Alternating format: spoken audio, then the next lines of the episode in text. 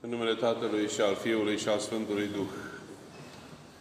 Frați creștini, nu mai e nevoie de nicio introducere la această pericopă evanghelică din Duminica 29 după Rusalii, pentru că este foarte limpede. Hristos Mântuitorul trece printr-un sat, de departe niște bolnavi contagioși strigă să-i ajute, El îi vindecă, unul se întoarce, care nu era evreu, era samarinean, se întoarce și îi mulțumește, iar Hristos se miră. Unde sunt ceilalți nouă? Și apoi îi spune, du-te după credința ta. Credința ta te-a mântuit sau te-a salvat sau te-a eliberat. Am spune așadar că această Sfântă Evanghelie nu se adresează nouă celor din biserică.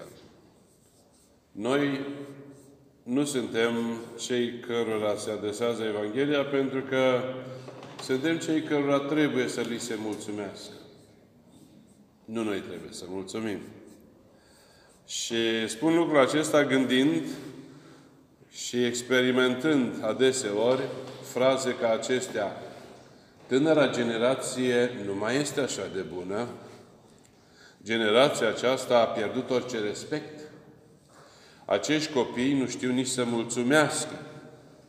Și așa mai departe. Crezând că noi, cei mai avansați în vârstă, am trecut prin asta și noi nu trebuie să mai mulțumim, ci nouă trebuie să ni se mulțumească. Poate că avem dreptate, poate că este un, un pic de adevăr, un sâmbure de adevăr în această atitudine. De ce? Pentru că, cel puțin din experiența personală, a mulțumi cuiva, indiferent dacă ai sau nu, pentru ce, nu este problema de a recunoaște binele pe care ți s-au făcut în primul rând, ci în primul rând este un exemplu de bună creștere. Este un gest social care ridică la un nivel superior calitatea relațiilor dintre oameni. Este un gest și un cuvânt care cultivă încrederea, care arată respectul unor oameni față de alți oameni, celor mai tineri față de celor mai în vârstă, celor care au primit un, un ajutor față de cei care au ajutat și așa mai departe. Primul lucru pe care îl învățăm copiilor, pe care îl învățăm pe copiii noștri este spune mulțumesc. Și acest lucru se face cu timp și fără timp. Adeseori, când copiii primesc împărtășania, noi le oferim aici ceva dulce și părinții din spate spune, cum spui lui părintele? Și el spune, mulțumesc. Și așa se învață omul să fie recunoscător, încă de, de mic. Deci, Altfel spus, ă, această Evanghelie, practic, nu cred că se referă numai la o anumită generație, ci se referă la toți oamenii care trebuie să aibă nu numai cuvântul mulțumesc în vocabular, ci atitudinea de generozitate și de recunoștință. Pentru că aici este problema. Dacă am ajuns să credem că altcineva este dator să ne mulțumească nouă, pentru că noi le-am purtat de grijă, asta nu înseamnă că noi am trecut de faza la care, de care am putea să mai fim responsabili. Deci, e adevărat, educația pe care o dăm copiilor și celor după noi și elevilor, dacă suntem în mediul uh, profesoral și așa mai departe, are rostul ei pentru că este o investiție. Marele istoric Nicolae Iorga spunea că recunoștința este dobânda investiției sufletești. Adică pe lângă faptul că cel căruia i s-a oferit un, uh, un mediu de educație, el trebuie să, să îl dea mai departe, dar și să adauge peste ceea ce a învățat și recunoștința. Și asta este dobânda pe care el trebuie să o plătească cumva, dacă am putea folosi termenii aceștia, celor care mai înainte i-au dăruit-o lui. Deci, dacă e să ne închipuim cine trebuie să mulțumească și cine trebuie să ne mulțumească, am putea să ne așezăm și noi în pasajul evanghelic în uh, situația celui care face bine, adică lui Isus. El a făcut un bine și aștepta să-i se mulțumească. Putem să, putem să ne așezăm în situația celor care au nevoie de ajutor, dar apoi putem să ne așezăm și în situația celor care vine și mulțumește și chiar și în situația leproșilor uituci. Nu folosesc întâmplător cuvântul. Dacă au uitat. De ce să nu le acordăm circunstanțe atenuante? Poate că ar fi vrut să o facă. Dar bucuria de a pleca vindecați înapoi în familiile lor nu ar fi fost mai mare? Nu ar fi amânat doar mulțumirea? N-au făcut-o direct. N-au făcut-o imediat, cum a făcut-o acesta, străinul, samarineanul. Dar oare n-ar fi făcut-o? De ce trebuie să considerăm că n-ar mai fi făcut-o niciodată dacă n-au venit imediat? Deci, noi trebuie să răspundem la gesturile pe care cineva le face, ni le face. Și chiar și atunci, atunci când cerem sau atunci când nu cerem, bineînțeles, și chiar și când nu cerem. Um, de exemplu, când se face o pomenire și cineva îți oferă ceva de pomană, nu trebuie să refuzi niciodată. Și atunci se spune Bogda, Bogda proste sau Bogda prastit, de aici vine din, din uh, slavonă, care înseamnă Dumnezeu să primească, Dumnezeu să pomenească pe cel care, uh, pentru care se oferă. Deci atunci se poate spune și mulțumesc, dar se spune mai mult decât mulțumesc. Pentru că răspundem la un bine, la un dar, dar mai departe ar fi bine să ne gândim, bine, răspundem atât de ușor la un dar pe care ne-l fac oamenii, dar răspundem la fel de ușor la darul sau darurile pe care le face Dumnezeu.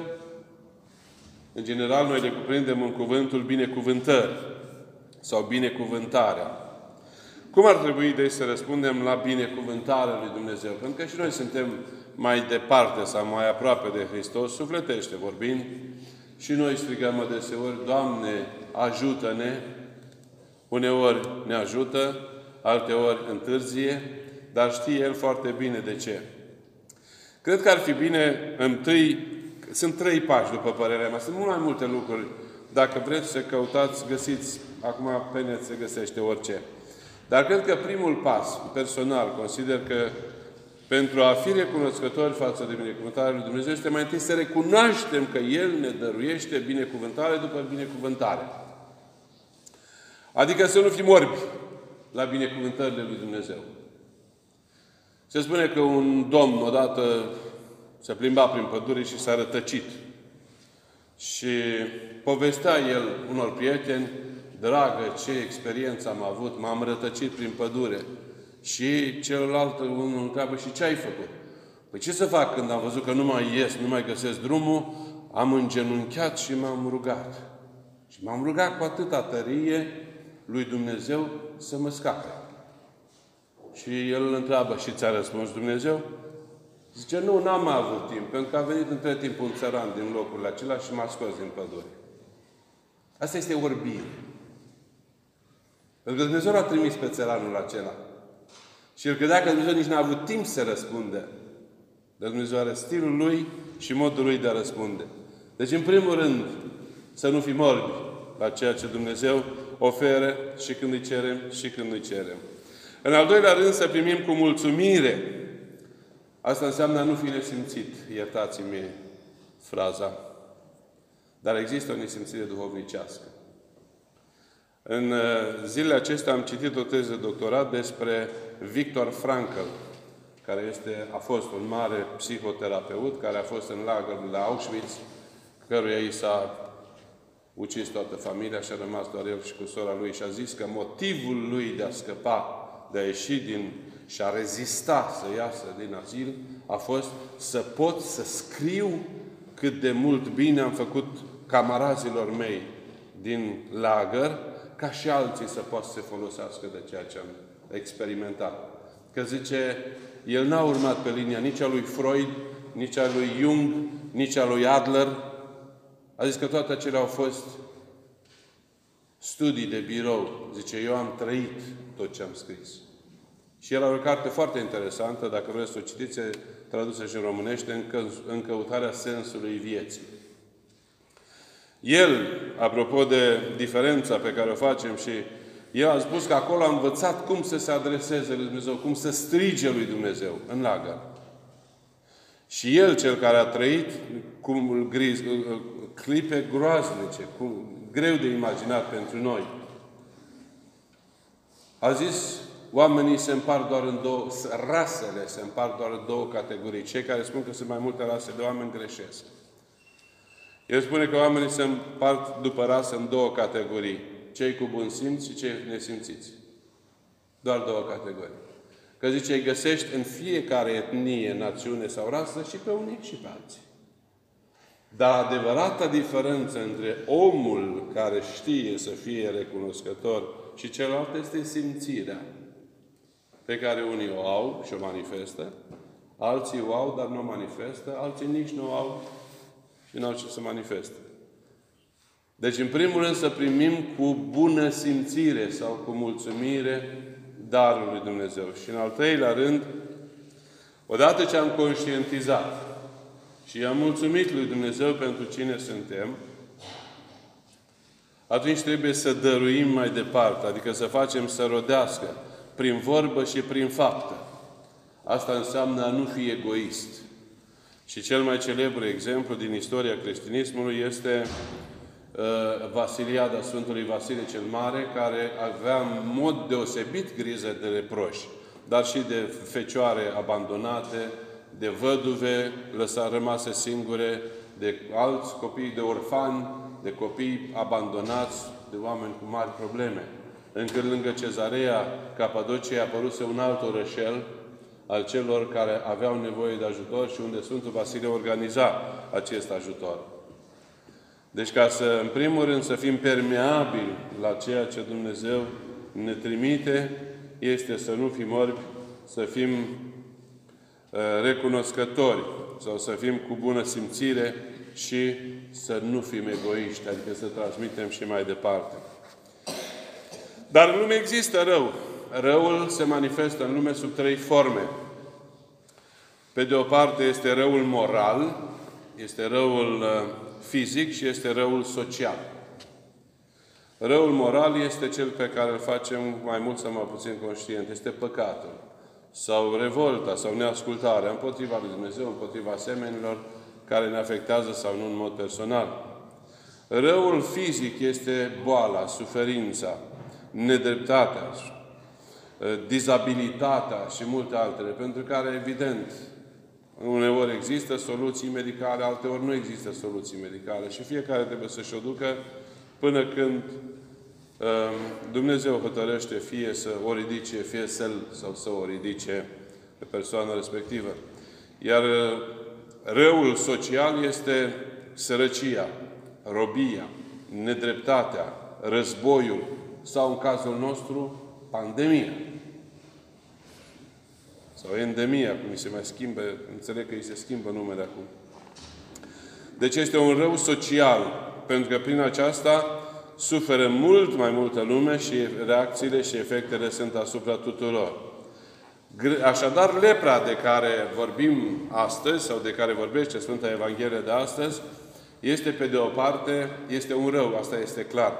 Dar cred că aceasta, la vremea respectivă cel puțin, încumba toate aceste trei aspecte ale răului.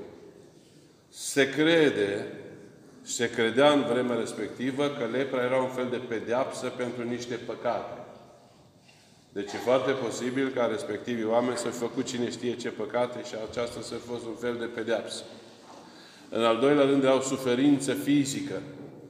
Pentru că lepra duce la descompunerea organismului, țesuturilor, până ajunge la organele vitale și apoi se trece la starea de comă și în final de moarte. Iar în al treilea rând era o suferință sau un rău social. Pentru că ei nu aveau voie, ei nu mai puteau să rămână în mijlocul oamenilor. Ei erau scoși din cetăți sau din sate, umblau în grupuri ca să nu să poată să reziste, să nu fie știu eu, atacați de fiare, de tâlhari sau de altele, și așa puteau să se întrețină. Dar de departe, dacă cineva s-a apropiat de ei, știți foarte bine, trebuiau să țipe necurat, necurat. Adică ei nu mai erau considerați curați și erau cu riscul de a transmite contagios această boală. Deci toată lumea evita. De aceea se și spune, ați auzit, de departe stând au strigat către Isus. Iisuse, Fiul lui Dumnezeu, miluiește-ne sau fieți milă de noi. Deci odată ce aceștia se vindecă, vedeți, frați creștini, că avem, noi vorbim despre o, despre o minune. Dar cred că ar fi mai bine să vorbim despre 10 minuni. 10 minuni, pentru că fiecare om a perceput vindecarea proprie ca minunea vieții lui. Și acest lucru l-au conceput sau l-au realizat în momentul în care se îndreptau către preoți.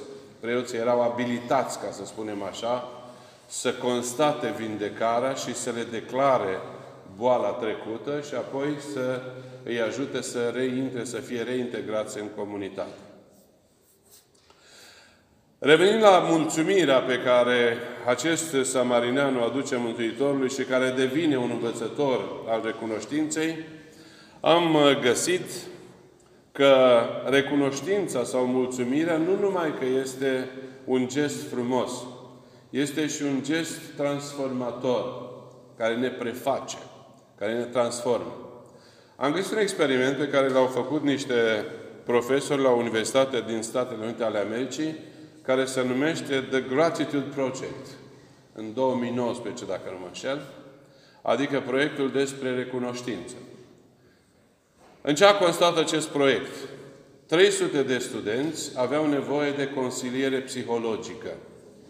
Se știa pentru că i-au solicitat, aveau anumite uh, dezechilibre interioare și au solicitat consult sau uh, uh, întâlnirea cu psihologul. Ei i-au strâns pe toți aceștia și înainte de a începe consultul psihologic, la 100 dintre ei li s-a spus să scrieți o scrisoare de mulțumire unei persoane o dată pe săptămână. La 100 dintre ei li s-a spus să scrieți o scrisoare în care explicați cele mai urâte și triste evenimente și sentimente pe care le-ați trăit în viață. Și la 100 nu le-a spus, voi nu aveți nimic de făcut, așteptați până când o să aibă timp să vă programeze psihologul.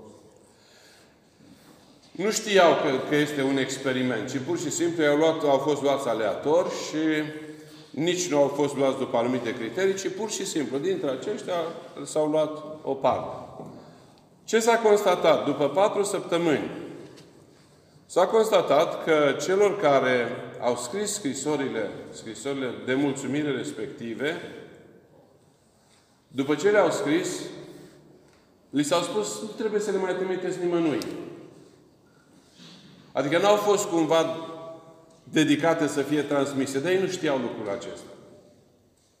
Și zice, dacă vreți să le trimiteți acum unei persoane care v-a făcut bine, bine, dacă nu, nu. 26% au trimis scrisorile respective, în vreme ce 74, 64, nu le, 74, nu le-au trimis. Dar concluzia experimentului este că, indiferent dacă le-au trimis sau nu le-au trimis, acești tineri, acești studenți, au avut o îmbunătățire vizibilă a stărilor de înclinație spre anxietate și depresie, prin scrisorile pe care le-au scris, le-au făcut, și asta a avut efect așa. În primul rând, au avut efect asupra limbajului. Li s-a îmbunătățit limbajul. Pentru că au folosit numai cuvinte frumoase. Și cuvintele frumoase, pline de gratitudine, de recunoștință, a început să le să lucreze în interiorul minții și sufletului lor. Apoi, li s-a modificat atitudinea față de suferință și empatia față de ceilalți tineri care se află în vreo suferință. Apoi li s-a modificat activitatea creierului.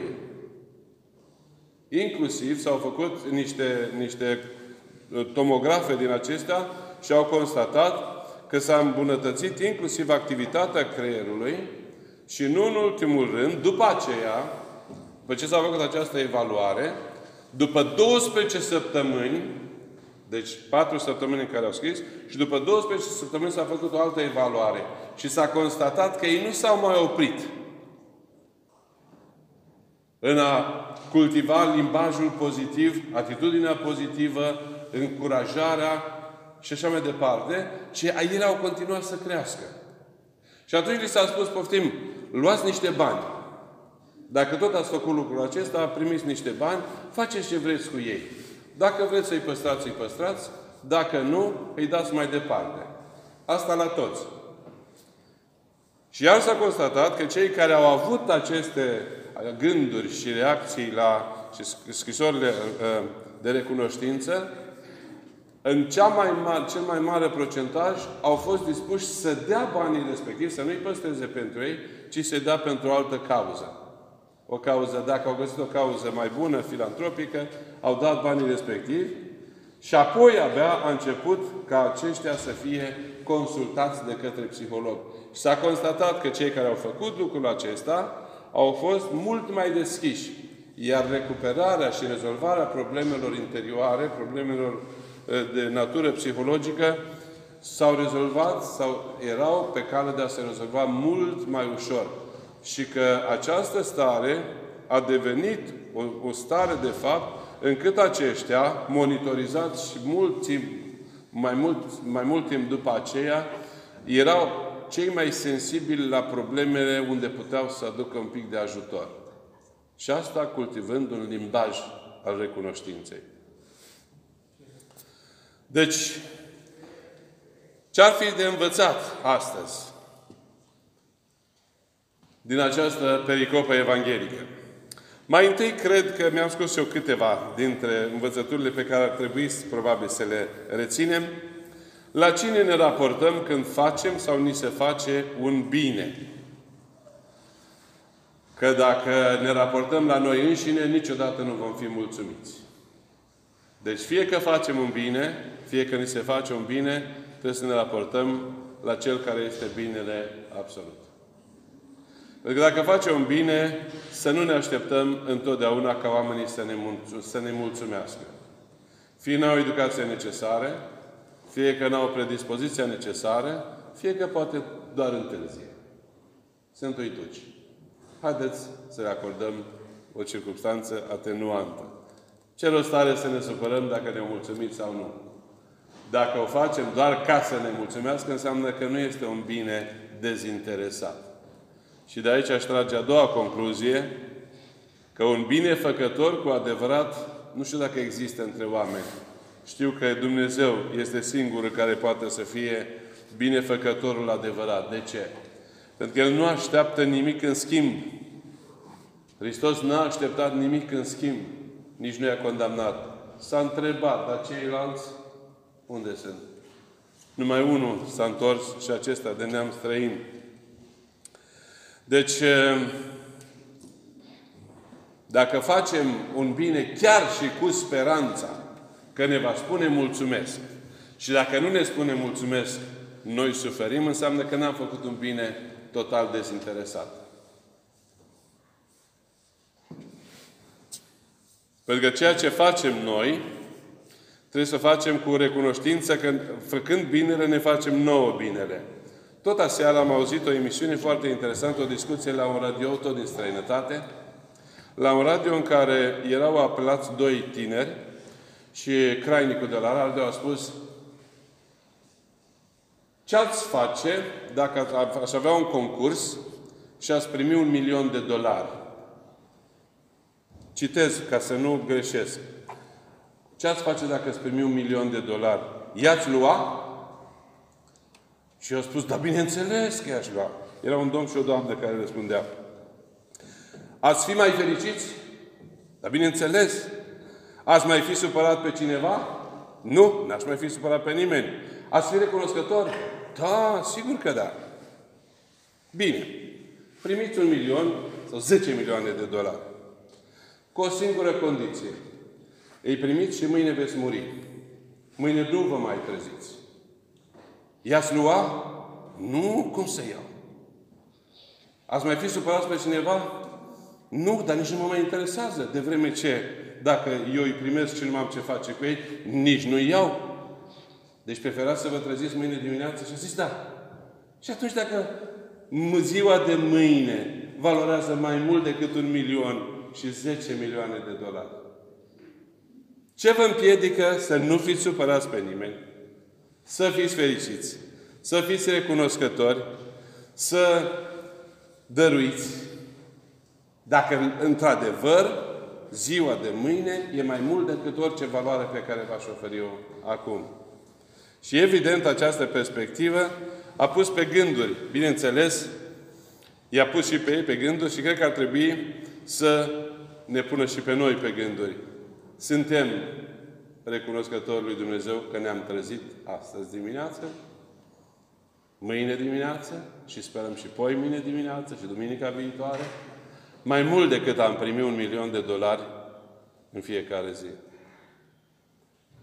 A mulțumi, în al treilea rând, cred că este nu numai un act de bună creștere, cum spuneam la început, este și acesta, dar cred că, cred că este și un act de religiozitate autentică. Atunci când ne așezăm la masă, suntem învățați să spunem să-i mulțumim lui Dumnezeu că avem ce pune pe masă sau după masă să-i mulțumim că ne-a hrănit și că avem de toate cât să supraviețuim. Dar, practic, venind la biserică, noi venim la o altă masă sau un alt tip de masă. Și de aceea cred că nu întâmplător Euharistia sau liturgia a fost numită Euharistia, adică slujbă de mulțumire sau masă de mulțumire, de, de, de, de recunoștință. Acum suntem în biserică mai puțin de 10% din populație. După niște statistici neoficiale, în acest popor credincios merg la biserică aproximativ 5% dintre credincioși. În mod constant. Aproape toți spun că merg, că cred în Dumnezeu, că merg să ia lumină de Paște, dar cu adevărat, procentajul celor care merg și au preocupări religioase autentice, se străduiesc în mod autentic, nu depășește 5%. Dar asta nu trebuie să ne descurajeze, de departe, ci din potrivă. Cred că ar trebui să ne încurajeze mai mult să intensificăm rugăciunea, nu numai pentru noi, ci și pentru cei care nu o fac.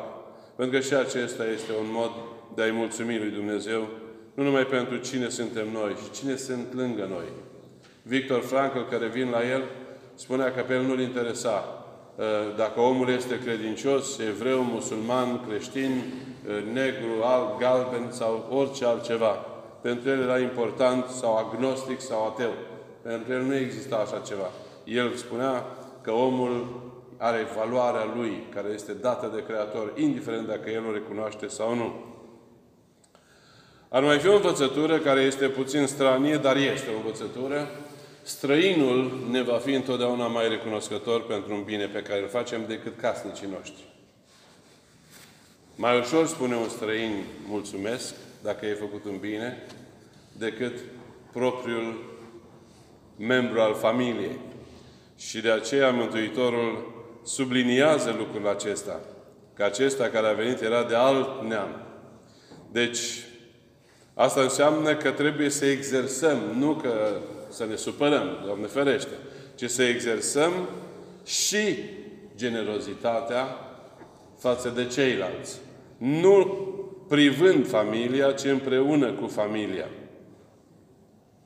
Deci, a face și pentru alții este un, un mod de a ne exersa propria filantropie, propria lipsă de egoism și tendința de a ne crea propriul, me, propriul mediu, adică un soi de enclavizare. Și, în ultimul rând, aș, înceta, aș încheia cu un citat, pentru că l-am găsit și mi-a plăcut, referitor la faptul că pe 11 ianuarie a fost ziua cuvântului mulțumesc. Nu știu de câte ori sau dacă ați spus, de câte ori ați spus cuvântul mulțumesc în, în ziua respectivă, Și, dar e foarte interesant că s-au gândit unii, nu este o chestiune religioasă, este o decizie la nivel global. Ca toată lumea să, să folosească și să uh, spună mai mult mulțumesc. Și aici, uh, documentându-mă un pic, am descoperit că, de asta spuneam, mulțumirea nu este doar un gest de bună educație, ci și, de, și un gest religios. Pentru că multum est, în limba română, se pare că vine din latină și este, îmi este de ajuns, sau este prea mult, sau este mult.